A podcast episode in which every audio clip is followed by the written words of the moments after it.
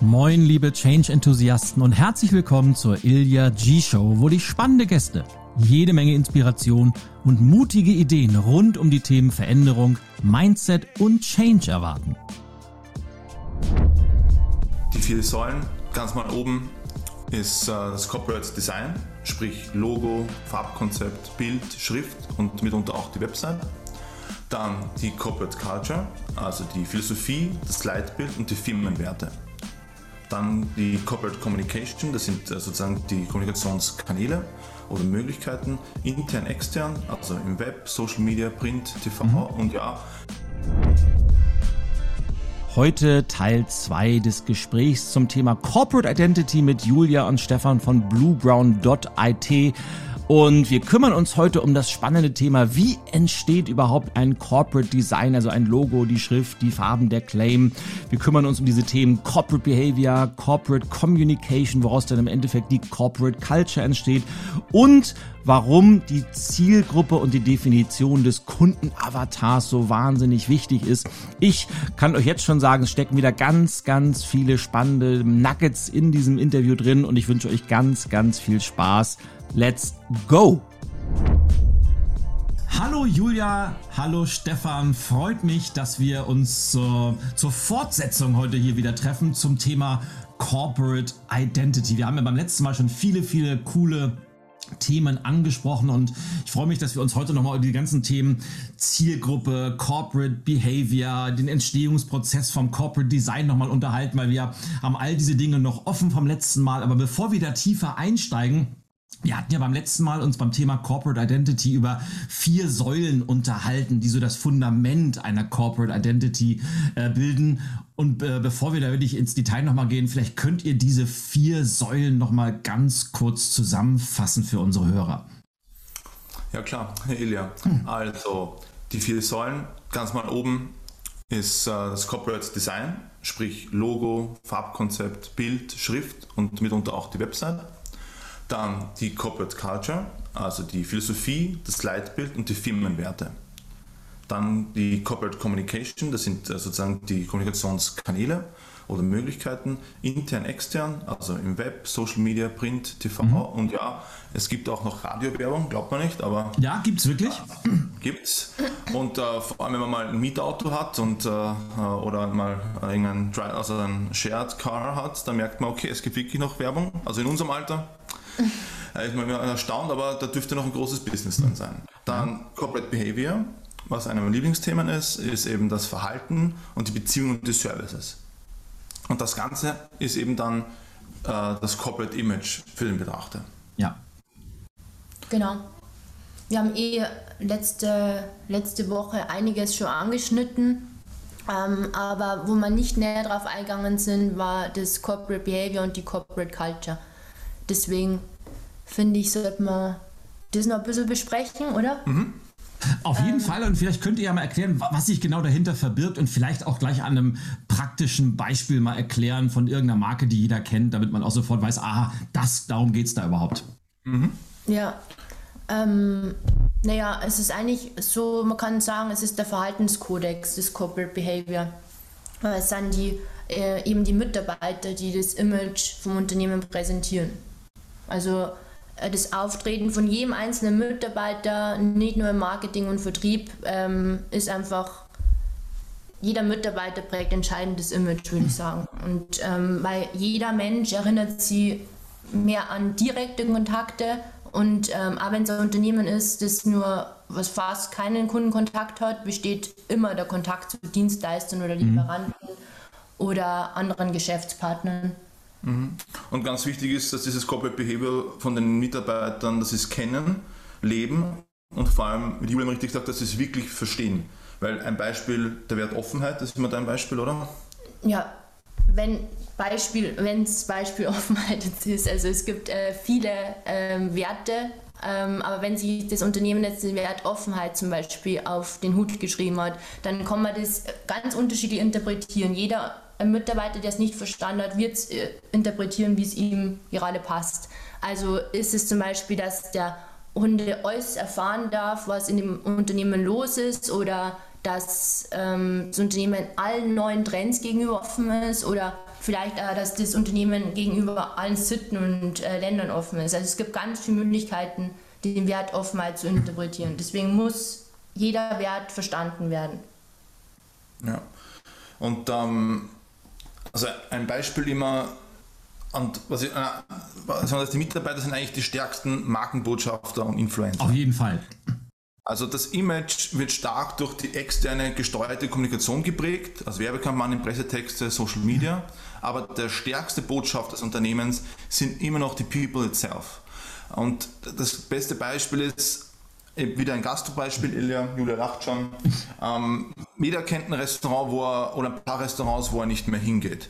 Aber schlussendlich, auch wenn der, die Grundursache war, des Problems, zum Beispiel die Suppe war kalt oder das Essen hat nicht geschmeckt, war ja immer ausschlaggebend, wie die Personen dort reagiert haben darauf. Also ob es gleich eine neue Suppe, die wunderheiß ist, ob sie sich entschuldigen oder eben vielleicht arrogant wirken. Und das ist für die Menschen, und das kennen wir alle, dann entscheidungsgebend, ob wir da nochmal hingehen oder nicht. Und ähm, ich glaube, dass das ähm, oft, wie du richtig sagst, vor allem bei kleinen Unternehmen oder bei Solopreneuren oder Neueinsteigern einfach unterschätzt wird. Dieses Corporate Behavior, das ist das, was unbewusst, bewusst unendlich hängen bleibt. Dieses Gefühl im Magen, was man dann hat, weil man dort war, was nicht so gut ist. Selbst wenn das Essen auch perfekt geschmeckt hat, aber die Leute dort einfach unfassbar arrogant und unhöflich waren, wird man dort nicht mehr hingehen. Das ist ein gutes Beispiel. Vielleicht äh, frage ich da mal nach, ähm, weil das kennt, glaube ich, jeder. Du warst in einem Restaurant und äh, entweder war die Suppe versalzen oder das, äh, das Steak ist nicht durchgebraten, wie du es haben wolltest, oder du hast äh, keine Ahnung, äh, Bratkartoffeln bestellt und hast aber stattdessen äh, Kroketten bekommen. Also irgendwas passiert ja manchmal, dann sagst du zum, zum äh, Bedienungspersonal, ja, das und das ist passiert und dann gibt es ja die einen, die, die sich rechtfertigen und sagen, der ist halt so und dann gibt es welche, die, die machen sich wahnsinnig viel Mühe, sagen, kein Problem, wir machen ihnen was Neues oder sie kriegen beim nächsten Mal einen Gutschein oder was auch immer. Und wo ist jetzt die Grenze zwischen, da ist ein Mensch, der super serviceorientiert ist, der ganz, ganz viel mit seiner freundlichen Persönlichkeit äh, wieder glatt bügelt, der einfach sehr kundenorientiert ist und versucht auf jeden Fall eine Lösung zu finden. Und wo ist auf der anderen Seite dieses Corporate Behavior, wo nach einem Standard gehandelt wird? Kannst du da mal so eine Grenze ziehen? Ähm, eine Grenze inwiefern genau? Nochmal. Na, wo, wo, ist jetzt, wo ist jetzt konkret äh, mal ein Beispiel für Corporate Behavior, wo man sagt, es ist von unserem Unternehmen, von unserem Restaurant ein Corporate Behavior festgelegt, nach dem sich alle verhalten und wo okay. auf der anderen Seite ist es vielleicht was sehr Individuelles, wo der einzelne Kellner oder die einzelne Kellnerin mit ihrer Persönlichkeit was macht, was aber mit dem Unternehmen gar nichts zu tun hat. Also zum Beispiel klassisches Corporate Behavior ist, wie die Leute begrüßt werden. Oder in Österreich sehr wichtig, dass sie oder du, was im Englischen mhm. Beispiel komplett egal ist, in Deutschland vielleicht auch, kommt auf jeden Fall, wo man ist in Deutschland. In, in Salzburg zum Beispiel kann man im Restaurant die Leute als Kellner oder Eigentümer duzen. In Wien wäre das äh, ein Fauxpas. Okay. Also das ist ein Klasse, dass man weiß, okay, der Mitarbeiter weiß, wie begrüßt man sie, wie redet man sie an, und äh, ähm, wie ist quasi das, auch das Auftreten generell?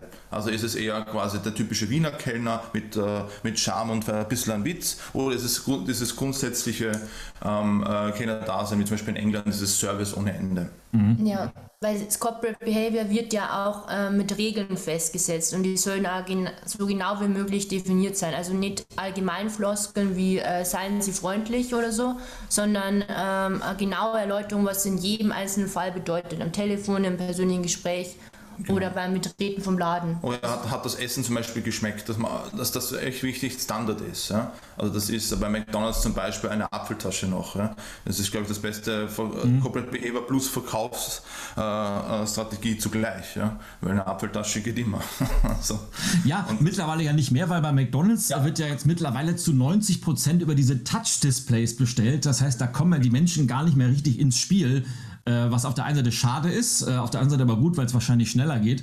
Äh, apropos McDonalds, wir, ihr habt ja beim letzten Mal als, als ein, ein ganz positives Beispiel für Corporate Identity IKEA genannt, äh, meinen alten Arbeitgeber. Das heißt, wenn die ihre Kunden duzen und wenn die ihre Kunden mit vielen, vielen schwedischen Begriffen ansprechen, das ist dann auch schon wieder Corporate Behavior, ja?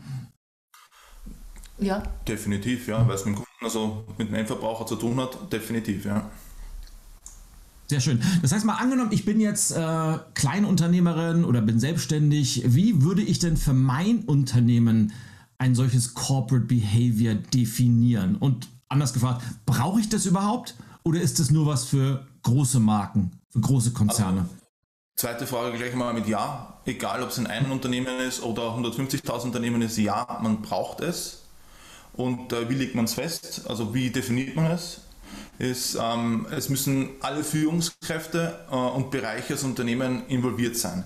Also es muss gemeinsam definiert werden. Oder der Einzelne, wenn es so Oder der Einzelne, ist. genau, dann bist du halt alleine. Aber von mhm. Unternehmen müssen äh, sozusagen die Führungskräfte einfach hier anwesend sein und die Markenpositionierung für deinen Bereich definiert werden. Äh, das Verhalten intern und natürlich auch ein bisschen auch extern, äh, um dieses Image eben zu unterstützen und generell kommunizieren zu können. Genau. Und dann werden einfach ganz normale Regeln und Normen für alle Bereiche aufgestellt, wo eben das Unternehmen oder der Solopreneur in Kontakt mit ähm, Kunden kommt. Oder ähm, ähm, ein gutes Wort dafür für alle Points of Experiences, also Momente, wo ähm, Externe das Unternehmen wahrnehmen von außen. Also jeder Touchpoint zwischen deinem Unternehmen und deiner Zielgruppe, auf die wir gleich noch kommen, oder dem Markt, ist etwas, was man nicht dem Zufall überlassen sollte, ja? Ja. ja. Das heißt, das Thema Kleidung, gehört, gehört Kleidung auch dazu? Ah, es wird oft diskutiert. Manche sagen ja, manche sagen nein. Ich finde schon. Also nur mal als, als, als vielleicht zwei Gegenbeispiel auf der einen Seite nehmen wir wieder Ikea, sind ja alle in, in blau-gelb gekleidet, in, in Polohemden, in, in legeren Hosen. Du weißt sofort, aha, ein Ikea-Mitarbeiter. Auf der anderen Seite, wenn ich jetzt zur Raiffeisenbank oder zur Deutschen Bank gehe, dann kann ich davon ausgehen, dass ich auf Menschen in Anzügen mit Krawatte immer noch sehr konservativ treffe. Und das erzählt ja auch eine Geschichte. Und die Frage ist, sollte ich diese Geschichte zufällig machen oder erzählen oder sollte ich die sehr zielgerichtet erzählen? Ich finde, man kann es ja auch zielgerichtet zufällig machen. Ein Beispiel aus meinem äh, beruflichen Leben, ein, eigentlich mein erster Job ähm, war in, in der ältesten Bergsportladen äh, von Österreich und der Eigentümer, der Chef, wollte das eigentlich jeder das also schon äh, also outdoor-mäßig sich anzieht, grundsätzlich, mhm. aber jeder konnte frei wählen, wie. Also da gab es eben Intersporten so, die immer, oder halt, die immer das Gleiche anhatten auch, das war ein Rot-Blau damals. Und äh, ich kann das sagen, und Gregor hat gesagt, klar, du kannst anziehen, was du willst und du kannst auch saubillig hier einkaufen und äh, wir wollen eigentlich das Individuelle irgendwie, mhm. weil Bergsport und das ist individuell, jeder erlebt Berg und das, und das Ding anders, also kann sich auch jeder Mitarbeiter grundsätzlich so anziehen, wie er will. Somit war es quasi... Äh, wie soll ich sagen, es war schon gesteuert, aber auch nicht ganz gesteuert. Okay. Ich greife das mal auf und stelle vielleicht mal eine provokante Frage. Das heißt, wenn ich meinen Verhaltens- und Kommunikationskodex festlege, dann brauche ich ja Standards. Wie du gerade gesagt hast, hat Ihnen das Essen geschmeckt? Möchten Sie eine Apfeltasche dazu? Begrüßung gehört dazu, Verabschiedung gehört dazu, natürlich auch mit entsprechenden Formulierungen, die im Idealfall natürlich alle Mitarbeitenden des Unternehmens verwenden, damit auch Wiedererkennungswert da ist. Dass wenn ich ja. das alles standardisiere und vorgebe, leidet dann nicht die Individualität ein wenig?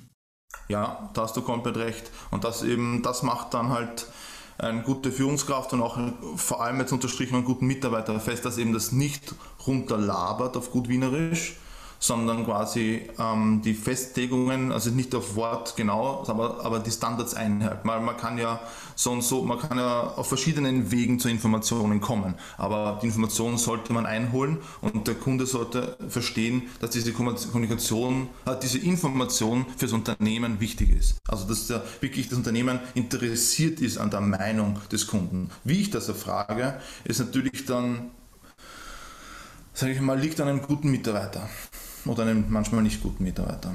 Mhm, verstehe. Und jetzt mal angenommen, ich also nehmen wir mal mich jetzt persönlich, äh, ich bin ja jetzt kein Großkonzern, sondern wir haben eher ein kleines Team. Ich würde jetzt zu euch kommen und sagen, Mensch, ihr zwei, ich brauche, äh, warum auch immer, ich brauche jetzt einen, einen Verhaltenskodex, ich brauche ein Corporate Behavior, ich brauche eine Corporate Communication. Wie würdet ihr da mit mir vorgehen und wie lange würden wir überhaupt brauchen, um sowas zu entwickeln? Also wenn es jetzt ein äh, 5 bis 10 äh, Personenunternehmen ist, sind es schon äh, unter einem Monat auf jeden Fall. Man muss bei der Corporate Behavior, also wir müssen bei der Corporate Behavior das Unternehmen auch verstehen. Also wie gesagt, die Mitarbeiter müssen es dann schlussendlich, also des Unternehmens verstehen. First of all müssen wir verstehen, was, das, also was der Kunde will, was der Kunde ist. Sonst kann man das Corporate Behavior auch nicht wirklich festlegen, weil, haben wir letztes Mal auch besprochen, dann haben wir wieder die Unglaubwürdigkeit. Ja? Mhm. Also es muss alles äh, im Maß und Ziel sein und glaubwürdig sein. Also wir legen es dementsprechend fest, dass wir das Unternehmen kennenlernen anhand eines kleinen Workshops oder auch vor Ort. Das liegt ganz beim Kunden, also bei unserem Kunden. Und da wird es einfach dann mit den Führungspositionen, auch wenn es ein Gleisunternehmen ist, wenn es jetzt fünf bis acht Leute sind, reden wir vielleicht zuerst mit den Eigentümern und dann auch wirklich in der großen Runde. Wieso nicht? Wenn es nur zehn Leute sind oder fünf, macht das ja auch Spaß und vor allem ähm, in so einem Workshop lernt auch der Eigentümer von seinen Mitarbeitern wieder was. Also das mhm. ist immer wieder was Interessantes. Das ist wieder so äh, Familienaufstellung. Und jetzt mal, um mal die Brücke zu schlagen zu einem weiteren wichtigen Thema. Wie entscheidend ist denn die Zielgruppe bei der Definition dieses äh, Corporate Behaviors? Also sollte ich das schon sehr, sehr stark von meiner Zielgruppe abhängig machen, dass es zu denen passt? Oder ist es eher was, was zu mir, zu meiner Unternehmensidentität passen muss? Und dann schauen wir halt mal, wie es von der Zielgruppe aufgenommen wird. Also, wie ist da so die Gewichtung? Also, first of all, nach der Corporate Behavior müsstest du die Corporate Culture festlegen mhm. und daraufhin würde ich dann auch auf die Zielgruppe kommen. Weil häufigste Fehler ist, dass man, oder hört man eben manchmal, also wenn man nach äh, also ein bestehendes Unternehmen, das wir zum Beispiel beraten oder in Gründung, wie auch immer, und äh, die mir fragt, äh, habt ihr die Zielgruppe schon überlegt? Äh, ja, Zielgruppe alle. Ihr wirst lachen, wir hören das relativ oft. Also Wirklich, okay. Alle. Ja, ja, mhm. und äh, viele denken halt, viel hilft viel, wir arbeiten für jeden, der uns bezahlt, kommen Sie, kommen Sie, wohin sollen wir die Rechnung schicken. Aber wenn die Zielgruppe zu groß ist, kann die Kundenansprache den verschiedenen Ansprüchen nicht gerecht werden. Also die Adressierung wird willkürlich. Mein Lieblingsbeispiel wieder Gastro, der Wiener Würstelstand, der nicht nur Würstel hat, sondern äh, Currywurst, Nasi Goreng, Pizza, Gyros und neben den Würstchen auch noch Sushi hat. Also da ist die Zielgruppe alle und das, ja. Ja, weil, oh, die, ja. haben wir in, die haben wir in Berlin auch. Das sind meistens Italiener, die auch noch mexikanisch anbieten. Dann haben sie Pizza im Angebot, ein bisschen chinesisch auch immer noch. Also ja. von allem so ein bisschen, weil man sagt, naja, wir wollen es ja auch mit keinem verscherzen. Und wenn wir das da rausnehmen, wenn wir jetzt kein Nasi Goreng mehr anbieten, dann kaufen die ja nicht bei uns ähm, Klassiker, glaube ich, oder? Ja, aber das genau. ist eben der Trugschluss, weil wer nicht weiß, wen er mit seiner Dienstleistung und seinem Produkt ansprechen mag, hat dann einfach äh, sehr gute Chancen, irgendjemanden oder gar keinen dann zu erreichen. Also wie gesagt, die, wenn man die Zielgruppe nicht festlegt, kann man sich äh, jegliche Werbemaßnahme meiner Meinung nach eigentlich sparen, weil äh, das ist so, als wenn du die Einladungen druckst, dann einfach aus dem Fenster schmeißt und hoffst, dass vielleicht irgendwer drüber fällt und sich denkt, hey, ich hätte gern jetzt einen Wiener Schnitzel. Mhm. Also ähm, ja, das klingt ein bisschen provokant, aber ähm, man merkt sofort einfach, äh, wenn wir Leute beraten, ob er seine Zielgruppe kennt oder nicht. Oder ob er sich darüber Gedanken gemacht hat. Und das ist dann auch, auch eine Arbeit, ihm eben darauf aufzuklären. Und ähm, die Ergebnisse sind relativ schnell äh, positiv, wenn man eben zielgerichtet auf die Zielgruppe eingeht. Und man kann sich auch viel Geld sparen, weil äh, wenn man jetzt äh, Hausnummer 10.000 Sachen druckt für Zielgruppe alle oder eben nur 1.000 für die Zielgruppe, die genau passt, hat man erstens Geld gespart und die Kunden, die es interessiert, kommen. Also da wird meiner Meinung nach äh, ist das Geldeinsparungspotenzial bei, äh, bei der Zielgruppendefinierung sehr hoch. Mhm. Bevor wir gleich noch ein bisschen tiefer einsteigen, ich möchte noch einmal ganz kurz einen Schritt zurückgehen, weil du so ganz nebenbei ein Wort hast fallen lassen. Da möchte ich gerne noch mal eine Frage zu stellen. Du hast von Corporate Culture gesprochen, Stefan. Und äh, vielleicht kannst du das noch mal sagen. Was ist denn so der, was verbirgt sich hinter diesem Begriff Corporate Culture und wo ist die Abgrenzung zum Corporate Behavior? Also vielleicht noch mal zwei Sätze dazu, weil ich glaube, das ist ganz wichtig. Mhm. Also die Corporate Culture, wie der Name schon sagt, ist die Unternehmenskultur. Es ist die Sammlung aller Werte, inneren Überzeugungen und blöd gesagt der Charakter des Unternehmens. Im Gegensatz eben zu Corporate Behavior geht es beim Corporate Culture um die inneren Haltungen, Gedanken, Traditionen, Verhaltensgrundsätze, Mitarbeiterführung und eben auch, was mir immer wichtig ist, die Personalentwicklung und die Kommunikation untereinander. Und die Corporate Culture ist etwas, was von Anfang an existiert. Die ist einfach da und das macht es aber dann teilweise auch schwierig, weil die Corporate Culture, wie, äh, wie ich vorher gesagt habe, ist die, ich sagen, die kommt von alleine irgendwie. Also zehn, zehn, fünf oder zehn Leute Unternehmen oder, oder auch wenn es nur zwei sind, da entwickelt sich automatisch eine Corporate Culture. Mhm. Um 16 Uhr zum Beispiel Bio-Clock ist oder, oder einfach wie miteinander umgegangen wird, uh, Urlaubsanträge oder wie geht man auf den anderen ein. Und deswegen macht es aber auch wirklich schwierig, das dann auch zu ändern. Also die Veränderung der Corporate Culture ist nur mit Commitment, Vorbildfunktion und sehr, sehr klaren Botschaften möglich. Von allen Führungskräften. Von bis, allen Führungskräften. Bis zur Unternehmensleitung. Genau. Weil das die Vorbilder sind. Ich gebe da wieder ein Beispiel. Ähm, war ein Unternehmen, das gab es schon über 20 Jahre und da hat sich das der Eigentümer wirklich, dabei habe ich das Projektmanagement gemacht, wirklich zu Herzen genommen, die Corporate Culture zu ändern und hat das zum Beispiel, er wollte mehr, jetzt kommen wir zum Thema Offenheit und Direktheit ändern. Und hat wirklich, da gab es äh, jeden Montag um 10.30 Uhr gab es ein Meeting mit allen Leuten. Und wo der Eigentümer und äh, nicht nur Eigentümer, sondern auch CEO, der wirklich immer äh, dabei war bei den Operations, immer ehrliche und eine direkte Meinung zu den aktuellen Produkten wollte, die letzte Woche gemacht worden sind, also auf Kanban-Style. Mhm. Und das hat wirklich Monate gebraucht, bis sich die Leute dann aber auch getraut haben, wirklich dem Chef zu sagen, du hast das letzte Produkt, na, coole Idee von dir, war dann auch per Du, das war auch neu, Entschuldigung, also ja, sehr gut. Mhm. Und dass wirklich dann der kleinste Angestellte dann gesagt hat, nee, ich finde das Produkt so und so eigentlich nicht gut, warum eigentlich so? Und man hat auch, ich habe wirklich gesehen, wie sich mein Chef auf die Zunge gebissen hat. Er, er ist rot geworden, er hat es persönlich genommen, aber er hat es runtergeschluckt. Er war höchst professionell und jetzt kommt es hat innerhalb von sechs bis acht Monaten haben sich die Produkte so verbessert und die Verkaufszahlen sind zur Decke gegangen und hat sich gleich ähm, alles die neue Firma quasi neu aufgebaut.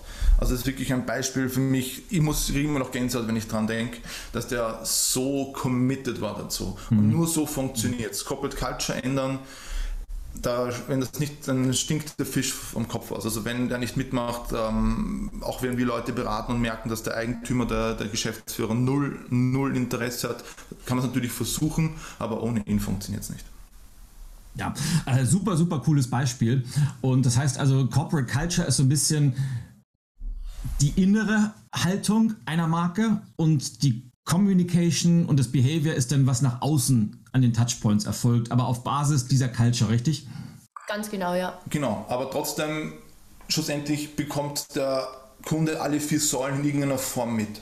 Mhm. Somit kann man keine, egal ob es ein Einzelunternehmer ist oder eben ein Konzern, einer dieser vier Säulen weglassen. Also das wäre auf kurz oder lang entweder bremst das die Wirtschaftlichkeit oder äh, sie verringert oder eben der, also das Wachstum wird nicht so nach oben gehen, es, wie es vielleicht äh, eben zustehen würde, weil das Produkt eigentlich eh voll cool ist, aber irgendwie mhm. funktioniert es nicht. Und das haben wir eh oft, wenn wir Unternehmen beraten, dann denken wir uns, was sau coole Dinge, warum sind, warum sind die Zahlen schlecht? Und meistens finden wir irgendwo dann, dass eben ein, zwei oder manchmal drei von den Säulen entweder, wie du vorher gesagt hast, äh, stiefkindlich betrachtet wird oder eben komplett ignoriert worden ist. Mhm. Dann kommen wir jetzt mal zu einem meiner Lieblingsthemen und vielleicht auch meiner, das ist ja keine wirkliche Säule, weil das ist ja mehr, wo stelle ich meinen Tisch hin mit den vier Tischbeinen oder meinen Stuhl? Äh, Zielgruppe. Ähm, da gibt es ja verschiedenste Ansätze. Die einen sagen, so nischig wie möglich, die anderen sagen, lieber ein bisschen breiter aufstellen, so Generalist sein. Was ist denn, wie, wie finde ich denn nun meine Zielgruppe und ist Nische wirklich immer besser? Ja, kommt auf die Branche an. Ja, kommt echt auf die Branche drauf an. Es gibt einfach da gewisse Zielgruppendefinierungen, eben dann in einem Workshop wo einfach gewisse äh, Leitfragen durchgegangen werden. Da geht es um demografische sowie sozioökonomische Merkmale, zu den psychografischen äh, und auch generell gibt es einfach gewisse Leitfragen, die man dann durchgeht. Ja, also das ist auch ein, eigentlich ein Riesenthema, wie du richtig sagst. Also das mhm. ähm, und die, die spannende Frage ist, in welche Richtung geht das Ganze? Das heißt, suche ich mir zuerst oder definiere ich zuerst meine Zielgruppe und passe dann mein Angebot an Produkten, an Dienstleistungen auf diese Zielgruppe an? Oder ja. schaue ich mir mein Angebot an und sage, okay, das ist, sind meine Produkte, das sind meine Dienstleistungen und gucke dann, welche Zielgruppe passt denn dazu? Wie rum ist der, ist der Weg? So. Ähm, ich glaube, das kommt auf den Status des Unternehmens an. Also wenn du in, in, es ist unterschiedlich, ob du jetzt in Gründung bist und du überlegst, okay, ähm, ich will zum Beispiel das und das verkaufen, wer würde das gern gerne oder wer könnte das denn brauchen? Oder eben, ich habe schon ein Produkt äh, und nach ein paar Jahren komme ich drauf, okay, irgendwie die Zahlen sind nicht so, wie ich denke. Vielleicht äh, spreche ich die falschen Leute an darauf mhm. oder vielleicht spreche ich sie gar nicht darauf an. Ich finde, das kommt wirklich darauf an, in welchem Status, in welchem Level äh, das Produkt äh, slash das Unternehmen ist. Mhm, richtig, ja. Ja, also finde ich, äh, ja. Okay, und wenn, wenn ich jetzt zu euch komme in den Workshop und wir äh, definieren äh, meine Zielgruppe, wie geht ihr vor? Na, erst einmal überlegt man sich, welche Kunden derjenige ansprechen will. Ja, Aber Kundenavatar zum Beispiel. Mhm. Ja, das kommt am Schluss erstmal so grob. Ähm, welchen Kunden wollen wir ansprechen? Also welche Branche, ähm, Region und auch welches Preissegment äh, bewegt sich der Kunde? Und äh, ganz wichtig, welche Kunden wollen wir nicht ansprechen? Mhm. Das fällt oft schwer, aber das ist auch ein wichtiger Punkt. Ja, haben wir zum Beispiel auf, auf unserer Homepage, da sind zum Beispiel Sachen, die wir machen und, und Sachen, die wir nicht machen.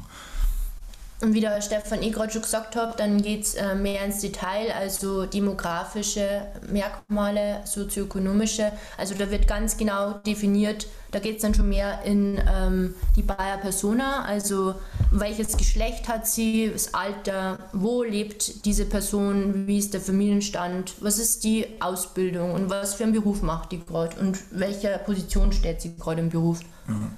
Also wird also, ganz also, klar dann aufgeschrieben und ähm, definiert, wie der äh, Wunschkunde auszusehen hat. Genau, also oft mit Diskussionen und ist manchmal lustig ja. mit, den, da, mit unseren Kunden, vor allem dann bei den psychografischen Merkmalen dass sich quasi der, der, unsere Kunde in seine Kunden reinversetzt. Manche Leute können das sehr gut, manche Leute brauchen da einfach auch von uns viel Unterstützung, mhm. was ja auch gut ist, macht ja auch Spaß, eben bei dem Psychografischen dann, dass man sich reindenkt, welche Interessen hat er, welche Einstellungen hat er, Präferenzen, Herausforderungen, Bedürfnisse, Kaufverhalten, Preisorientierung und immer so Fragen zum Beispiel, äh, wo ich auch, wo viele Leute lachen, äh, welches Auto fährt zum Beispiel dein Kunde? Mhm. Oder äh, wo geht dein Kunde zum Beispiel frühstücken? Wo geht dein Kunde zum Beispiel auf Urlaub hin? Fährt er mit dem Auto hin? Fährt er mit dem Fliegt er hin?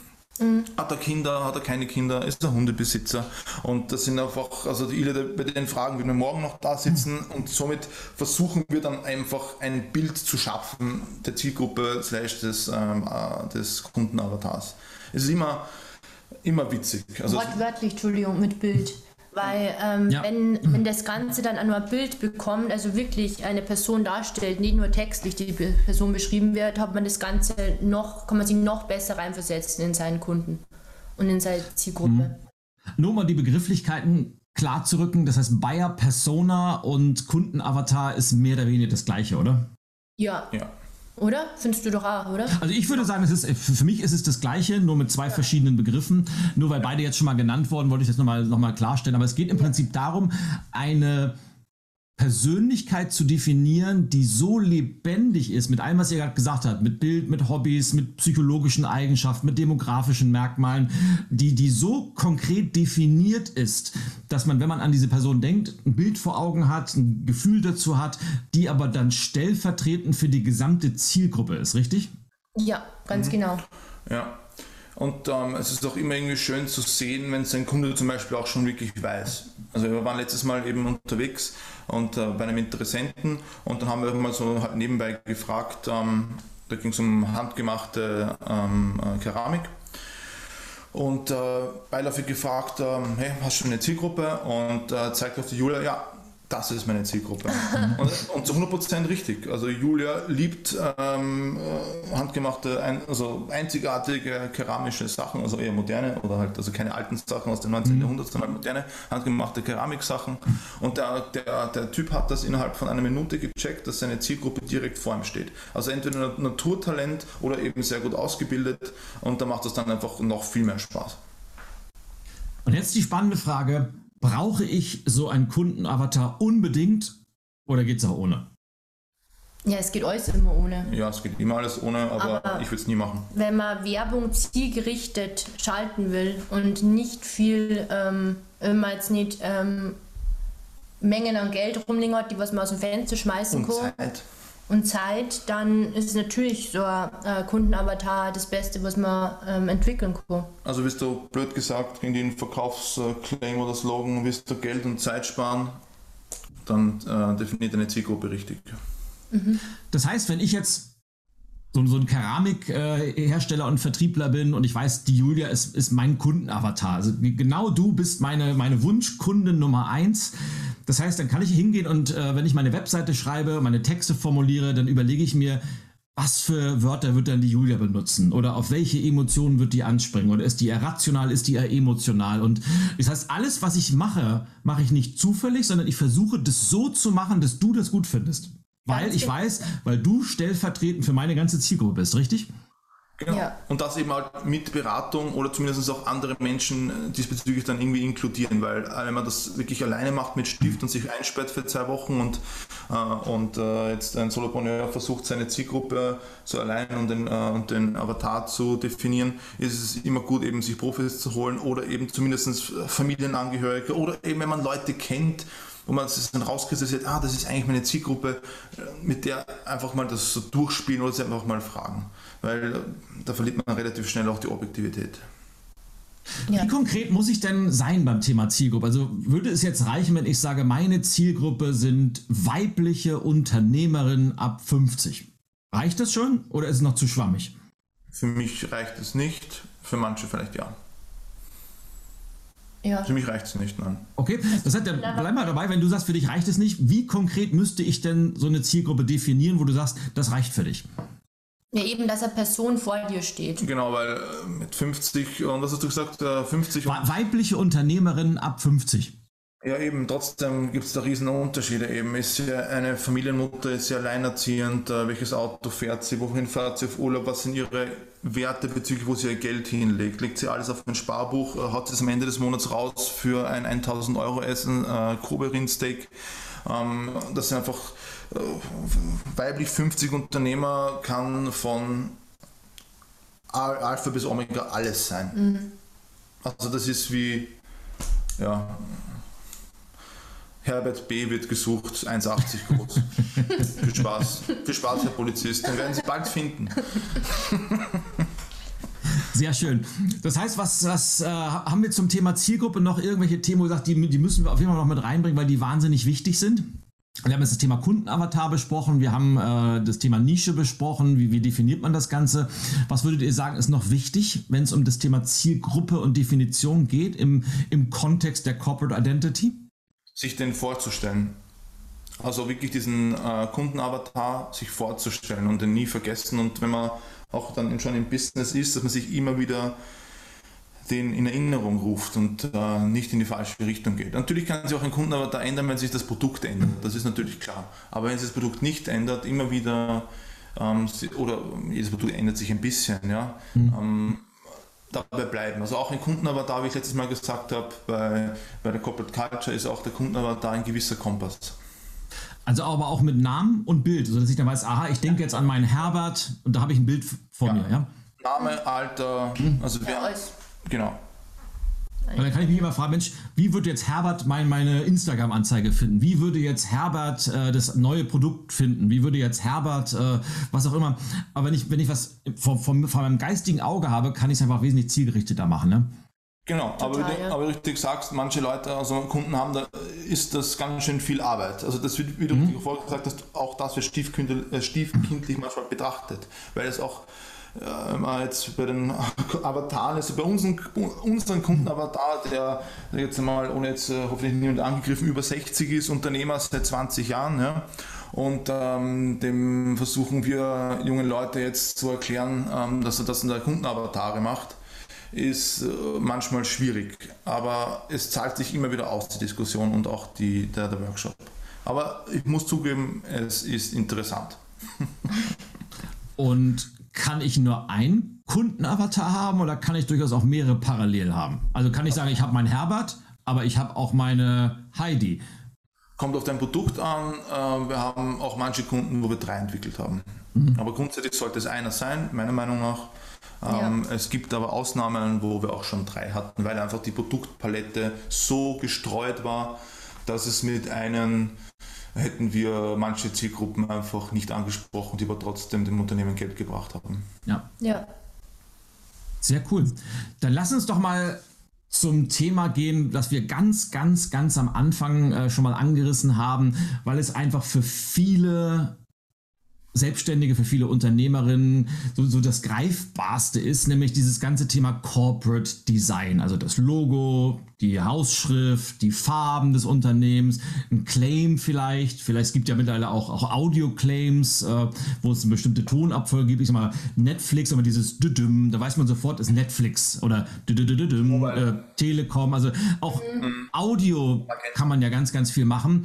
Ähm, Vielleicht kannst du, Julia, weil da bist du ja die, die absolute Fachfrau, kannst du noch mal so ein bisschen erklären im Detail, wie ist überhaupt so der Entstehungsprozess dieses Corporate Design? Somit fängst du an und wie geht das Ganze vonstatten? Ja, also ich fange erst an, wenn eben das Fundament, die Wände und das Dach definiert ist, also Werte, Mission und Vision. Und natürlich auch die Zielgruppe, weil erst dann kann das Ganze visualisiert werden. Ähm, also jeder hat da eigentlich ein einen unterschiedlichen Herangehensprozess, glaube ich. Also, aber wenn ich für mich spreche, dann habe ich meistens eine Logo-Idee im Kopf und mhm. meistens auch schon die Farbwelt. Ähm, beim, deswegen starte ich meistens mit dem Logo-Entwurf und der ist aber immer schwarz-weiß, ähm, um ähm, objektiv zu bleiben. Weil okay. sobald ich ja Farbe mit reinnehmen, geht es schon in eine ganz andere Richtung. Dann ähm, gibt es ja, es gibt drei äh, Logo Variationen, also eben äh, Wortmarke, das ist so wie Blue Brown, also unser, unser Logo. Äh, es gibt die Wortbildmarke, also ähm, Adidas zum Beispiel, also oben das Symbol, unten Adidas und es gibt reine Bildmarken, Apple. Ähm, zum Start ähm, empfehlen wir keine reinen Bildmarken, weil wenn der Kunde nur, an, also jetzt natürlich, man sieht einen Apfel, man verbindet es mit Apple, aber... Ja, nein, die müsste auch nirgendwo mehr stehen. Du ähm, wenn du neu im Markt bist und einfach nur Bildmarke hast, ist das ziemlich kontraproduktiv, weil keiner weiß, wie er das jetzt aussprechen soll, die Marke, mhm. wenn es so, cool ist. Ähm, ja, also am Anfang steht der Logo-Entwurf und parallel meistens ähm, wird der Claim bei uns entwickelt, weil es ist eines der nachhaltigsten Elemente vom Branding, genauso wie das Logo. Und es entscheidet sie, es wird oft verwechselt, der Claim unterscheidet sich vom Slogan, Slogan ist ja in der Regel für eine Kampagne entwickelt worden und hat eine viel geringere Halbwertszeit. Ähm, außer es handelt sich um einen sehr, sehr guten Slogan. Ähm, aber der Claim sollte ja am besten Fall einen sehr prägnanten Bezug eben zur Marke haben. Und er wird eben mit dem Logo und dem Markennamen über einen ganz langen Zeitraum dann etabliert. Und wenn sie das dann bei der Zielgruppe verfängt, dann ist es, trägt es automatisch dann zur Bekanntheit und Wahrnehmung bei, finde ich. Kleines Beispiel bei wieder McDonalds, kriege gleich wieder Hunger. Der Claim ist I'm loving it, aber ah nein, genau, der Claim ist I'm loving it ja. und der Slogan ist momentan We can handle it. We can handle it, ja. Genau. Okay. Die Kampagne klingt cool, hat mit einem Hühnchen zu tun. Also in Da siehst, da siehst du, wie lange ich nicht bei McDonald's war. Äh, ich liebe es, kenne ich. Äh, I'm loving it. Äh, nee, I'm, I'm handling it habe ich noch nie gehört, muss ich gestehen. I'm We can handle it. Das ist oh, we can handle it, ja. österreichische Kampagne, ja. Okay. Weil Handle heißt ja bei uns Hühnchen. Ne? Und, ähm, ah, Wortspiel, jetzt, jetzt verstehe ich es ja. Hm. ja. Oh, das finde ich ganz witzig, muss ich sagen. Ja, total. Oder ja. Ja, Aber jetzt mal, nimm mal das Beispiel, das mir auch gleich eingefallen ist. Ähm, als, für mich persönlich so als, als genialen Claim finde ich sowas wie die, die Volksbanken, Raiffeisenbanken, die ist ja, die war früher ganz, ganz groß war, die haben ja diesen Claim, wir machen den Weg frei. Was ich für eine Bank total genial finde, weil da weißt ja. du sofort, da bin ich in sicheren Händen, die kümmern sich um alles, ich kann mich um mein Business kümmern und die machen den Rest. Passt super. Aber ich liebe es, ist ja so erstmal auf den ersten Blick überhaupt keine Verbindung sowohl zur Marke als auch zu den Produkten. Wie findet Aber ihr das so als Experten? Ich liebe es oder I'm loving it für so ein Fastfood. Es ist Emotion und somit ist es gut, weil Liebe ist die größte, höchste Emotion, die man eigentlich so haben kann, neben Hass. also vielleicht hat es auch damit zu tun, entweder hasst man oder liebt man McDonalds, aber ähm, also ich finde das eigentlich ziemlich gut. Und was auch interessant ist, dass äh, überall heißt es eigentlich I'm loving it und nur in Deutschland heißt es ich liebe es. In der Schweiz heißt es auch I'm loving it. Stimmt. Aber Nur in Deutschland heißt es, ich liebe es. In Österreich, wenn du hier zum McDonalds gehst, heißt es am Loving it. Also auch sieht man auch, dass die Leute sich wirklich Gedanken machen, wie der Claim wo und wie mhm. ankommt. Ja. ja. sehr cool. Also Slogan ist nicht gleich Claim, aber Claim ist auf jeden Fall wichtig, einen zu haben. Und du fängst auch relativ früh an, den Claim zu definieren dann. Ja, also das macht nicht ich, sondern da haben wir unsere äh, Konzeptionsabteilung, ähm, also in Verbindung mit mir natürlich. Mhm. Ähm, aber ich finde, das äh, Logo, da gehört der Claim dazu. Das ist wie ein Element. Natürlich braucht er nicht immer dabei stehen, aber er muss definiert sein und er muss ähm, einfach existieren, finde mhm. ich. Und einfach der, der Claim, finde ich, ist einfach eine weitere Stütze, ein weiterer Pin, damit die Marke im Gedächtnis bleibt. Also diese manche Claims, die kenne ich heute noch aus der Kindheit. Dieses mit, äh, also das sind einfach diese Sprüche wie äh, für Wolle gewaschen oder eben, was war das, Ford, die tun was. Also das merkt man sich, find, also ich persönlich teilweise einfach. Ja, Toyota, nichts ist unmöglich, ja? Genau, genau. Teilweise ja. merkt man sich das entweder besser, einfacher oder man merkt sich teilweise den Claim fast schneller als die Marke und somit kommt man dann wieder hin. Ja, absolut. Also ohne Claim ist ja, es geht ja schneller, manchmal, manchmal geht es nicht schnell, aber auch wenn man nicht überall steht, aber man sollte ihn definieren, wie die Julia richtig vorher gesagt hat. Quadratisch, ja. praktisch, gut. Aber mir fallen jetzt Dutzende ja. von, von diesen Claims ein. Äh, Haribo macht Kinder froh. Haribo macht Kinder froh, ja, es ist. Äh, ja. Sehr cool. Oh, ja. Okay, wo, wo, wie geht's dann weiter? Das heißt, du hast ein Logo, Claim und immer noch schwarz-weiß bis jetzt. Wie kommst wie wird denn das, wie wird denn dein Logoentwurf farbig? Und wie kommt ihr auf die Farben? Ähm, ja, die Farbwelt, es ist ein, ein Riesenthema. Also ich habe ja eh gesagt, also meistens habe ich eh schon ähm, äh, die Farbwelt im Kopf wenn ich mit dem Logo starte, aber ich zwinge mir trotzdem, das schwarz-weiß zu machen. Mhm. weil, ähm, aber die Farbwelt ist so wichtig, weil Menschen einfach so viel mit Farben assoziieren und es spielt so eine große Rolle, wie dann die Marke dann am ähm, Markt wahrgenommen wird. Und wir haben eh letztes schon geredet über äh, Tesla mit Rot. Rot steht ja eigentlich für äh, die Farbe der Leidenschaft und der Aufregung, aber auch wirkt sehr provokant und ähm, ist er einfach eine Signalfarbe. Also nicht umsonst hat jeder Sale-Sticker rot, rot drin. Oder Trump. Jeder denkt an roten Krawatte an Trump. Ja, Oder den, den, roten Hut, also ein, ein rotes Cappy, das er immer aufgehabt hat. Ja, ja. Ja, wenn man als Marke heiter und zugänglich zum Beispiel wahrgenommen werden will, dann ist Gelb eine gute Variante. Ähm, Grün haben wir auch letztes Mal schon gesagt, ist ähm, geht in der heutigen Zeit eher in Richtung Nachhaltigkeit, aber. Bio. Aber Warum ja auch McDonalds Richtung grünes Logo gegangen ist? Ja, genau deswegen. Ja. Aber Studien haben ergeben, dass Menschen auch ähm, neben der Natur bei Grün ähm, Geld ähm, mit Grün verbinden. Vor allem in den USA. Echt? Weil, weil der Dollar grün ist oder warum? Genau. Genau, ja, vor allem in den USA, weniger in Europa. Okay. Ja. Wenn man jetzt eher dann äh, zum Beispiel eine breite Zielgruppe hat, also zum Beispiel Bank, dann ist ähm, Blau eigentlich die universellste Farbe, weil es wird äh, automatisch mit äh, Stabilität und mhm. Äh, Vertrauenswürdigkeit irgendwie assoziiert. Und ja, was Schwarz haben wir noch nicht gehabt. Schwarz, Schwarz zum Beispiel. Weiß wichtig, ja. Schwarz, ähm, wenn es gut eingesetzt wird, dann bedeutet das für den ähm, Verbraucher oder für den, der was das Logo betrachtet, Klasse und äh, Eleganz und auch ähm, Perfektion. In mhm. Schwarz symbolisiert irgendwie äh, Perfektion, das ist so festgelegt. Äh, Weiß, also im Gegensatz von äh, Schwarz ist Weiß, Weiß ist keine Farbe, aber ich finde trotzdem, dass ein hoher Weißanteil im Layout ähm, dann automatisch puristisch und rein wirkt. Also, Hygienisch. Ja. Mhm. ja. Was haben wir noch nicht gehabt? Na, generell sollten wir ja nicht so viele Farben haben, oder? Naja, ähm, also ich empfehle immer eins bis maximal drei Corporate Design Farben. Alles ja. darüber hinaus ist dann einfach sehr schnell reizüberfluten und hat überhaupt keinen Wiedererkennungswert mehr. Also eins und zwei ist eigentlich die beste Wahl. Zwei Corporate Design Farben sind perfekt, aber ja. Was haben wir nur? Dann die Typografie ist dann da ganz, das Lieblingsthema, Achtung. Nein, da muss ich jetzt mit zusammenreißen, weil da ja, kann die.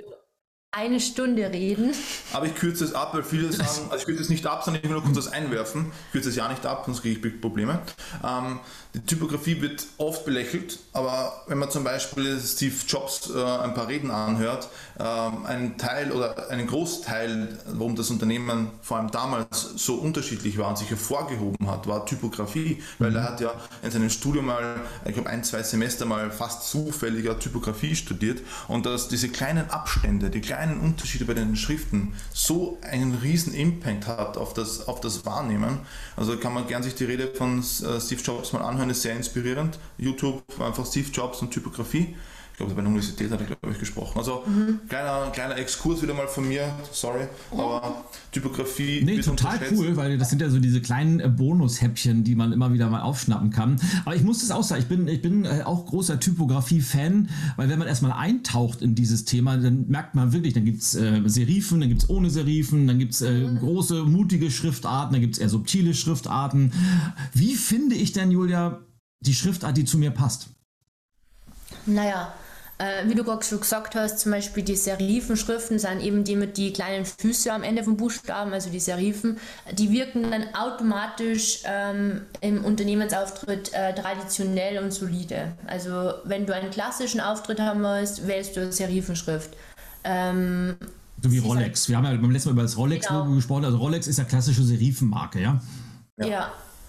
Und, aber es ist A, sehr geeignet für Fließtexte, die Schrift. Also du wirst mhm. sicher länger, längere Texte in deinem Unternehmensauftritt haben und Bücher, äh, deine Bücher, Ilja.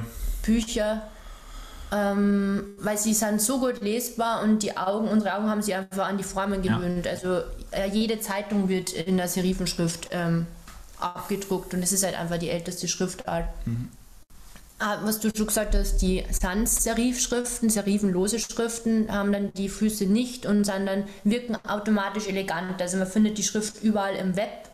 Also Websites ist es einfach perfekt geeignet für äh, Bildschirme und auch im Gegensatz zu Serifenschriften für kleingedruckte Sachen. Also du kannst die auf äh, zwei Punkt andrucken. Ja, nur mal eine, rein Interesse halber, weil ich das tatsächlich nicht weiß. Ähm, die bekannteste Serifenschrift ist ja Times New Roman. Kommt die tatsächlich ja. von der Times, von der Zeitung oder ist das völlig separat davon? Weißt du das? Das ist eine gute Frage. Ich weiß das ehrlich gesagt nicht. es, es, könnte sein. Viele ja. Unternehmen entwickeln ja ihre eigene Schriftart. Ja, eben, ja, eben. Also ich kann mir das gut vorstellen, dass die, müssen wir echt mal nachlesen, das darf ja. mich interessieren. Aber es würde passen. Ja. Weil das T auch mit Times ist ja mhm. Serifenschrift Deluxe, ne? ja. ja. Ja. Müssen wir mal nachforschen. Ja, gucke ich auch mal ja, Natürlich gibt es dann nur Schreibschriften und Skriptschriften, mhm. also ähm, die wirken automatisch persönlich, also wenn man sie gut einsetzt, persönlich und luxuriös. Ähm, und was gibt es nur? Displayschriften. Also das sind die, die was immer eigenes besonderes Element drin haben, wie zum Beispiel ähm, das P in Form von Blitz beim Logo von Harry Potter. Ja. Also ist super für so ein besonderes Statement, aber niemals für eine Fließtextschrift. Also du kannst das Headline nehmen und aber niemals für längere Schrift, äh, Textabschnitte. Und darf ich da kurz ein, ein ich-bezogenes Beispiel geben, weil jetzt mal die Typografie braucht man eben vorher, also eben auch die Zielgruppendefinierung. Ein bestes Beispiel eben bei mir, bei Schreibschriften, also Handschriften. Ich bin zum Beispiel manche stehen drauf. Ich bin zum Beispiel der Handschriften gar nicht liest. Ich bin jemand, der meistens immer äh, wenig Zeit hat und immer etwas, äh, sag jetzt mal, äh, gebunden bin. Ich will weiter und den nächsten Termin und das nächste erledigen. Und äh, bei Schriften, wo ich dann wirklich hinschauen muss und ist, äh, was heißt das Stärke, gehe ich gar nicht darauf ein. Ich lese sie gar nicht. Also wenn man, zum Beispiel ich wäre zum Beispiel bei einer Handschrift komplett die falsche Zielgruppe. Komplett. Ich, ja. lese es nicht, nicht normal. Also ich äh, investiere keine Sekunde darin. Ja. Was jetzt nicht persönlich nehmen, wenn manche Handschriften liebt und äh, sein Logo so hat, alles gut, aber das ist nur ein Beispiel für die Zielgruppe. Ja. Das heißt, wenn ich jetzt wüsste, du, du als Person wärst mein, mein Kundenavatar, dann weiß ich, aha, dann sollte ich auf jeden Fall eine klare Schriftart wählen. Genau, weil ich investiere keine Sekunde in etwas äh, versuchen zu lesen.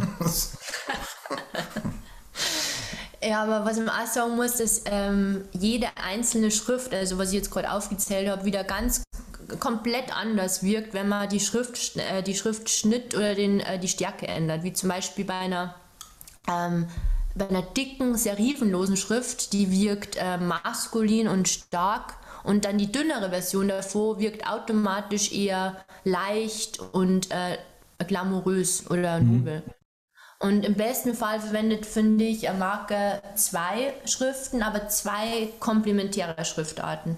Oder eine Schriftart mit äh, zwei sehr unterschiedlichen Schriftschnitten, weil ähm, mhm. damit lasst sie dann im Layout, wenn man eine gute Kombination daraus schafft, äh, eine tolle Hierarchie aufbauen und es wirkt auf den Betrachter, ähm, also er kann sich besser im Layout orientieren, wenn nicht alles Einheitspreis, sondern äh, Hierarchie herrscht. Aber auf keinen Fall zu viele Schriften, oder? Nein, zwei. Zwei ja. ist meine Empfehlung. Das ja. ist einfach was, was letztes Mal besprochen, was unbewusst auffällt. Wenn einfach die Homepage in der Schrift ist, die Visitenkarte in der Schrift und was auch immer in der Schrift, also das wirkt einfach sofort einfach unwertig, sage ich mal, oder eben auch verwirrend und der Wiedererkennungswert hat ein Minus. Ja, dasselbe wie bei den Farben. Ja. Also es ist, es ist weniger, es ist mehr, stimmt da einfach ähm, zwei Farben im Optimalfall und ähm, zwei äh, Schriftarten. Jetzt habe ich mir noch mal eine andere Frage, weil ich, ich persönlich arbeite ja sehr viel, äh, was wahrscheinlich auch an mir selber liegt, mit Personenmarken zusammen. Also gar nicht große Organisationen, sondern da ist die Person ist die Marke. Mhm. Wie wichtig ist denn das Thema Fotografie, Videografie für das Thema Corporate Design? Also sollte ich auch meine Fotos, meine Bildsprache, die ich verwende, sollte ich die auch dem Corporate Design anpassen oder ist es egal? Zu 100 Prozent. Ja, definitiv, ja. 100 Prozent. Wer da spart, das ist, Bilder sagen mehr als 1000 Worte und das ist eigentlich meine, die beste Antwort darauf. Es sollte natürlich auch der Bildstil definiert werden, ja. Genau. Das soll jetzt vergessen zum Song. Mhm. Natürlich, äh, die, Bildwert, äh, die Bildwelt wird, wird im Corporate Design Manual ähm, definiert und festgesetzt und wenn das auch stimmig ist und nicht wild zusammengewürfelt ist, dann wirkt es auf den Betrachter natürlich auch 100% besser. Wir wählen zum Beispiel unterschiedliche Fotografen für unterschiedliche Kunden, weil wir wissen, dass der Fotograf oder der für, für die Zielgruppe, bitte Fotografen, schlagt mich jetzt nicht, einfach äh, nicht passend ist. Also wir wissen genau, bei der Ziel, also bei, bei unserem Kunden, wir wissen mhm. genau, bei diesem Kunden schicken wir diesen Fotografen äh, Partner von uns hin, bei diesem Kunden schicken wir diesen Fotografen Partner von uns hin. Mhm. Stockfotos, ja oder nein? Ähm, ja. Ähm, manchmal lässt das Budget nichts anderes zu. Ja. Also so ein Fotograf kostet schon was. Die Bildbearbeitung. Die, die Post-Production, ja. Eingliederung in die Homepage kostet was. Also, jein ja, am Anfang, sobald man die Kohle hat, finde ich, sollte man äh, diesen kompletten Auftritt, einfach, dass sich der Kreis wirklich schließt. Aber, auch. aber Stockfotos werden ja immer besser. Also manchmal ja, erkennt man ja gar nicht ein Stockfoto, ähm, also den Unterschied, ob es jetzt äh, wirklich fotografiert worden ist für den Kunden oder ob es als vom ein Stockfoto ist. Ja, ja trotzdem muss ein Profi da drüber schauen, finde ich. Ein Stockfoto ist nicht Stockfoto. Ja, sicher, ja. ja. Hm. Also ich weiß immer nicht, also gerade so im Businessbereich diese klassischen Stockfotos, ähm, vor allem wenn, wenn Menschen mit drin sind. Ich persönlich war da noch nie ein Fan von, weil es sieht eigentlich immer gleich aus äh, und diese, diese, du willst dich ja gerade als mit der Corporate Identity absetzen und individuell erscheinen und du hast ja vorhin was von, von Seele. Du willst also so eine Corporate Identity ist ja nicht nur die DNA deiner Marke, ist auch das Herz und die Seele der Marke und wenn du dann mit Fotos ankommst, die vielleicht 800 andere Unternehmen auch verwenden, weil die halt die gängigsten Stockfotos sind. Weiß ich immer nicht und äh, da würde ich lieber 500 Euro mehr investieren oder andersrum, ich würde nicht an sowas sparen, sondern lieber da ein bisschen mehr investieren, weil ich glaube, man hat einfach langfristiger was davon. Ja, total. Darf ich kurz so sagen, ich habe jetzt auch gar nicht an Menschen, ähm, an Personen von Stockfotos gedacht. Also ähm, ich habe jetzt eher an Image, also an ähm, Bilder gedacht, die was irgendwie Emotionen wecken, wo gar nichts jetzt konkret drauf zu, zu sehen mhm. ist. Also ähm, nicht keine Menschen. Mhm. Weil das, äh, da bin ich komplett deiner Meinung, Ilja. Ja, das ist einfach, es wirkt sofort billig. Also es, vor allem, man erkennt sie wirklich schon, wenn man, wenn man in dem Fach ist und dann die eine, da gibt es einen Mädel oder es ist so ein Typ mit so mit weißem Bart und weißem Ja, den kenne ich, den kenne ich auch. Der ist also in sämtlichen Memes äh, omnipräsent. Ja, ja. Ja, ja, ja, aber also das ist einfach, da gibt es eben auch andere äh, mit dem Stethoskop um, das habe ich schon in jedem äh, Krankenhaus, in jedem Zahnarzt äh, Verpackung gesehen. Also es ist halt, ähm, ja. Ja, aber Stockfotos, die Stimmungen, ähm, also wo Stimmungen abgebildet sind. Also Eben, es ist nichts Verkehrtes. Aber wie ich vorhin gesagt habe, wenn sich der Kreis professionell schließen sollte, einfach auch ein paar äh, hundert Euro, manchmal ist es auch mehr, ich gebe es zu, es kommt eben auf die Größe drauf an, einfach ausgeben und dann hat das einfach alles Hand und Fuß, weil da kann man auch schnell die Wertigkeit des Produkts des Unternehmens in den Kübel werfen. Ja. Oh, jetzt habe ich natürlich die, äh, die beste Überleitung überhaupt, äh, denn ich will auch mal jetzt den Kreis schließen und nochmal vielleicht äh, so, so ein bisschen zusammenfassen, weil wir könnten wahrscheinlich auch noch eine dritte Folge machen, aber ja. es, ist, es ist einfach ein Thema, das ist auf der auf den ersten Blick ist es ja super easy, weil es geht darum, die Geschichte, die du mit deiner Marke, deinem Unternehmen erzählen willst, dass du die nicht dem Zufall überlässt, sondern ganz, ganz gezielt erzählst. Und du hast halt diese vier Säulen, du hast deine Corporate äh, äh, Culture, woraus dann das Behavior und äh, Communication ist, du hast deine Zielgruppe, du hast dein Corporate Design. Und all das erzählt oder zählt oder zahlt halt ein auf diese Geschichte und äh, du hast von Julia von, von Touchpoints gesprochen und jeder einzelne Touchpoint, die deine Marke mit dem Markt, mit deiner Zielgruppe hat, ist halt entscheidend, weil im Endeffekt ist ja eine Marke nicht das, was wir gerne hätten, sondern das, was Menschen hinter deinem Rücken über dich erzählen oder was über dich gesagt wird, wenn du nicht im Raum bist und welche Bilder du in den Köpfen und vor allem auch welche Emotionen du in, in den Herzen vielleicht entstehen lässt und da kann man halt wahnsinnig viel machen und ich glaube, je besser das Fundament ist, desto viel, viel mehr Freude hat man einfach langfristig dran. Ja, sehr gut, sehr gut gesagt, ja. ja. Wir, sind, wir sind einfach der Meinung, dass eben die Corporate Entity einfach nur gemeinsam mit Profis, also mit Menschen, die nichts anderes als das machen, entwickelt werden soll. Natürlich kann man alles irgendwie selber versuchen, irgendwie hinzukriegen, wie alles, aber ob, ob das dann am Ende Erfolg wird, ist eine andere Geschichte. Beispiel Hausrenovierung. Also ich kann natürlich ähm, versuchen, wenn ich mich stundenlang einlese, irgendwie alles selbst hinzubasteln. Die Wand kann ich sicher nur streichen oder so, aber spätestens beim Wasserrohr verlegen hört es dann auf. Und ich hole mir dann natürlich äh, Unterstützung, weil, ich das, weil das nicht mein Fachgebiet ist, von, äh, von einem Spezialisten, der macht mir das in einem Viertel von der Zeit und am Ende hat alles Hand und Fuß und ist professionell. Und wieder mein Thema Zeit. Also wenn man das, das Corporate, die Corporate Identity quasi selber zusammen ähm, macht, also versucht zu machen, äh, vergehen Monate und es ist halt äh, höchstwahrscheinlich dann nicht allzu professionell. Und wenn man es äh, professionell äh, erledigen lässt, ähm, hat man viel mehr Zeit, sich eigentlich schon auf das Wirtschaftliche zu konzentrieren. Und in der Zeit, wo die anderen noch versuchen, sich die Homepage selber äh, zusammenzuwürfeln und das Logo im Word zu machen, ähm, äh, können andere Unternehmen schon längst wirtschaftlich handeln und haben mhm. andere, äh, haben anders und mehr Zeit äh, zum Fokussieren. Und das bringt mich ja gleich zu einem Punkt, den ich gerne noch erwähnen möchte zum Abschluss, weil ähm, ich habe ja in meinen Coachings äh, mit, mit Solopreneuren, mit Unternehmerinnen, ähm, geht es ja ganz oft um die Entwicklung von der Business-Strategie. Wie kann man langfristig profitabel werden? Wie kann ich mich gut positionieren? Und über kurz oder lang tauche ich, also komme ich immer in der Arbeit an einen Punkt, wo es darum geht, ich brauche ein neues Logo oder ich brauche eine neue Broschüre, ich brauche eine Kundenkommunikation, ich brauche eine Webseite, was auch immer. Und äh, bis, bis vor kurzem habe ich da immer gesagt, klar, ein Problem, ich kann dir hier einen Logodesigner empfehlen, ich kann dir da einen Fotografen empfehlen, ich kenne eine ganz, ganz tolle Frau, äh, die Texte schreibt, also eine Copywriterin und habe immer verschiedenste Dienstleistungen gehabt, die sich rund um dieses Thema Corporate Identity gedreht haben.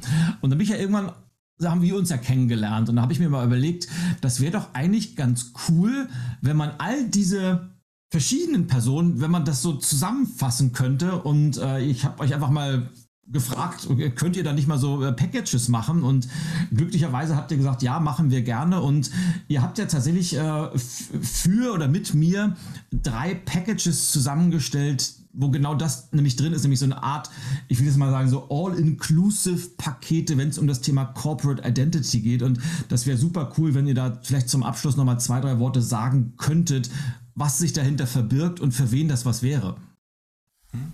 Also es gibt da eben drei Pakete. Das erste ist Essential, äh, Premium und VIP. Beim Essential ist eben dabei das Branding Checkup, eine Stunde ein virtuelles Wrap-up, dann natürlich das Logo inklusive zwei Entwürfen, das komplette Logo-Paket, also dass man das Logo dann auch überall anwenden kann, also auf der Web, auf äh, allen möglichen gedruckten Sachen, bis hin zu den Stiften, dann die Schriften und die Farben und auch ganz wichtig der Corporate Design Sheet. Dann gibt es eben das Premium Package, wo einmal auch das Branding Checkup dabei ist. Dann ist aber auch, und das ist eben sehr wichtig, der Halbtagesworkshop zur Definition von Mission und Vision. USP ist ein ähm, und, Selling Proposition. Und äh, die Markenwerten. Also Premium ist wirklich das äh, eines der coolsten Pakete, finde ich, mit dem Preis-Leistungs-Verhältnis. Ja. Und eben das Logo-Paket ist dabei, eben auch die Schriftenfarben und Visitenkarten, Geschäftspapier und äh, auch sehr, sehr wichtig, und ohne dem geht es eigentlich nicht mehr, das Screen Design für die Website mit der mhm. Programmierung, ja. eine E-Mail-Signatur, Corporate Identity und äh, auch ein Personal Coaching mit dir, Elia. Ja, genau. Ja, und zu guter Letzt gibt es auch das VIP-Package. Also das, das sprengt den Rahmen, wenn wir das alles aufzählen, was da drin ist. Okay. Glaube ich jetzt. Also, also das, das VIP-Package, kann man sagen, ist wirklich so dieses rundum sorglos Paket. Ja. Äh, ich kann mich äh, nicht zurücklehnen, weil das natürlich äh, wichtig ist, dass man sich selber einbringt und weil es geht ja um die, mhm. die eigenen Werte und es geht um die eigene Mission. Aber ich kann mir die ganze Arbeit sparen, weil ich habe Spezialisten, in diesem Fall euch an meiner Seite, die, die wichtig die Arbeit wirklich äh, erledigen und vor allem auch super, super erfahren sind. Und ich bin, bin einfach super, super dankbar, dass ihr euch äh, bereit erklärt habt, äh, diese Pakete zusammenzustellen für mich, für meine Kunden, aber auch für, für eure Kunden natürlich. Und äh, vielleicht so als, als kleiner interner Werbeblock. Wir verlinken natürlich den, die einzelnen Packages in den Shownotes, dass man da draufklicken kann. Und ähm, wie lange dauert so ein Zeitraum? Du hast gerade gesagt, Stefan, äh, Premium ist wahrscheinlich für, für ich behaupte mal, für 90 Prozent das, das optimale Paket. Ähm, ja. Wie ist so der Zeitraum? Wie, wie, lange braucht ihr, wenn jemand sagt, ich brauche so ein komplettes äh, Corporate Design? Was ist so der Zeitaufwand, den man rechnen müsste dafür? Also, Was sagst du, Julia? Ähm, wir richten uns dann auch am Kunden. Also wenn der Kunde jetzt schon ganz gestresst daherkommt und er sagt, er braucht ähm, das in... Zwei, drei Wochen, dann bekommt das. Ja, wir kriegen ja. alles irgendwie hin. Ja. Wir haben ein großes Team mittlerweile mhm. und ähm, also, weil wir eben manche Kunden haben, die sagen, ja, ich brauche es nächstes Jahr im Juli und manche Kunden sagen, ich brauche es eigentlich gestern, können wir es meistens ein bisschen variieren. Es ist immer so, ja. ja. Bis jetzt haben wir alle Zeitpläne eingehalten und ähm, ja, manchmal ist es auch cool, wenn es äh, wenn's, äh, jetzt ein bisschen Stress dabei ist, äh, weil dann ist auch meistens der, der Kunde immer live dabei und auch sehr motiviert mitzumachen. Ja. und ich kann auch nur sagen, ich glaube, das ist, äh, auch wenn es, äh, wenn man es nicht sieht am Ende, klar, ein Logo sehe ich sofort und äh, eine Visitenkarte kann ich in die Hand nehmen und ein Claim verstehe ich sofort, aber das Wichtigste aus meiner Sicht dabei ist tatsächlich dieser, dieser Workshop, wo man sich mal Zeit nimmt, die man ja selten hat im Alltagsgeschäft, sich mal mit den eigenen Werten zu befassen und was ist denn meine Unternehmensmission und weil das bleibt so häufig auf der Strecke, aber ich hoffe, das ist so ein bisschen rausgekommen, auch in unseren beiden Teilen dieser, dieser Gespräche, dass wenn das Fundament nicht stimmt, dann ist es relativ schwierig, da ein solides Haus drauf zu bauen. Und natürlich kann das Dach super schick aussehen, aber dann kommt irgendwann so der erste kleine Sturm und dann wehen halt die Ziegel irgendwann weg. Und deshalb, ich persönlich finde einfach dieses, mal sich Zeit zu nehmen, mit der eigenen Marke sich zu beschäftigen, das ist eigentlich fast am wertvollsten und äh, macht mir persönlich auch immer wahnsinnig viel Spaß, mit solchen Sachen zu arbeiten. Und äh, von daher nochmal vielen, vielen Dank, dass ihr, dass ihr diese Pakete zusammengestellt habt. Ja. ja, wir haben es gemeinsam zusammengestellt ja. in unserem, an unserem Tag in Wien. Ja, ja ich weiß, weil wir haben uns natürlich auch Zeit genommen und mhm. das ist einfach aber auch wichtig, dass man sowas nicht zwischen Tür und Angel macht und äh, alles, wovon man sich Zeit nimmt, da hat man, glaube ich, äh, Zeit kann auch in der heutigen Zeit eine gute Investition sein, glaube ich zumindest. Ja.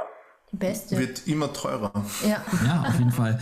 Wenn ich euch jetzt fragen würde zum gibt ja oft in so Talkshows so, so Abschlussrunden, wo man sagt, jetzt hat jeder noch mal so eine Minute Zeit, äh, das zu sagen, was er sagen will. Wenn, wenn ich euch sagen würde, was würde euch in einer Minute zum Thema Corporate Identity einfallen? Was, wie würdet ihr das Thema abschließen von, von eurer Seite aus?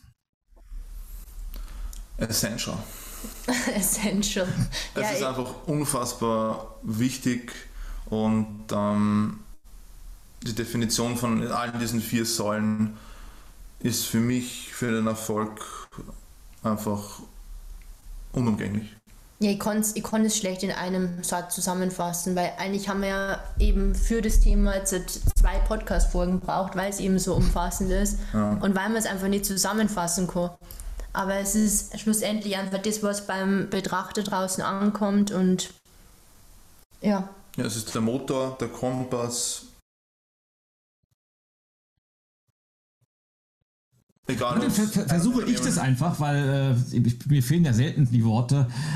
Ich glaube einfach, es ist ein, ein essentielles Thema tatsächlich. Und ich kann auch mal nur dazu raten, je früher man ist in seiner eigenen Karriere, der Marke, ob das jetzt eine Personenmarke ist, ob das eine Unternehmensmarke ist. Ich glaube, je früher man sich damit beschäftigt, desto besser. Und na klar kann man in der heutigen Zeit sagen, ja Mensch, so ein Logo kaufe ich mir auf äh, Fiverr, zeige ich für 25 Dollar, dann habe ich mein Logo, dann kaufe ich mir noch irgendwo ein paar günstige Visitenkarten und äh, die Webseite mache ich im Baukastensystem bei, äh, weiß gar nicht, ob es Jimdo noch gibt oder bei Wix oder wo auch immer und dann schwuppdiwupp habe ich das alles. Und na klar kann man das machen und kann so starten, aber ich glaube, je mehr Zeit, je mehr Herzblut und vielleicht auch ein bisschen Geld man investiert, besonders am Anfang, desto mehr Freude hat man langfristig, wenn man wirklich strategisch aufgestellt ist. Und die, die Marke ist, ich habe das vorhin ja am Rande gesagt, ist sowohl das Herz, ist aber auch die Seele des langfristigen wirtschaftlichen Erfolges und genauso sollte man das auch behandeln. Es ist das Wichtigste, was man überhaupt haben kann. Marken können super positiv wirken, Marken können aber auch sehr schnell negativ wirken. Deshalb sollte man das nie, niemals nie dem Zufall überlassen und von daher glaube ich, äh, ist das Thema Corporate Identity, wer sich noch nicht damit beschäftigt haben sollte, der sollte aus meiner Sicht zeitnah damit anfangen. Und wer das vielleicht so ein bisschen äh, stiefmütterlich behandelt hat, der sollte sich eventuell die Frage stellen, ob man nicht ein bisschen mehr darauf achtet, weil es ist einfach unfassbar wichtig. Ja. Ja, schön gesagt, ja. Ach, danke. Und von daher, liebe Julia, lieber Stefan, danke ich euch A für euer Insiderwissen als Agentur. Würdet ihr euch als Agentur bezeichnen? Studio. Als Studio, die auf der die von, von meiner Seite aus auf der anderen Seite sitzen, also die so ein bisschen, äh, die, die sowohl die kreative als auch die inhaltliche Arbeit ganz, ganz stark machen, die Marken aufbauen, ausbauen, äh, greifbar machen und ihr habt wahnsinnig viel äh, coole Tipps gegeben, äh, viele Ausflüge am Rande, wie beispielsweise die Steve Jobs Geschichte mit, mit der Typografie. Und es hat einfach äh, wahnsinnig viel Spaß gemacht, äh, mit euch als, als Experten über das Thema zu sprechen. Und von daher nochmal vielen, vielen Dank für diese zwei wundervollen äh, Podcast-Folgen. Ja, wir bedanken uns. Und bis bald, Ilja. Bis ganz bald, liebe Zuhörerinnen, liebe Zuhörer, auch äh, euch nochmal herzlichen Dank, dass ihr bis zum Schluss dran geblieben seid. Äh, das heißt ja immer, äh, dass ihr auch wirklich was wollt und äh, ich weiß das auch sehr zu schätzen und sage auch für euch bis zum nächsten Mal. Ciao, ciao. Ciao, ciao. Ciao. Das war die aktuelle Episode der Ilya G Show. Und wenn es dir gefallen hat, dann hinterlass gerne eine Rezension auf Apple Podcasts oder Spotify und schalte auch beim nächsten Mal wieder ein für spannende Gäste, jede Menge Inspiration und mutige Ideen rund um die Themen Veränderung, Mindset und Change.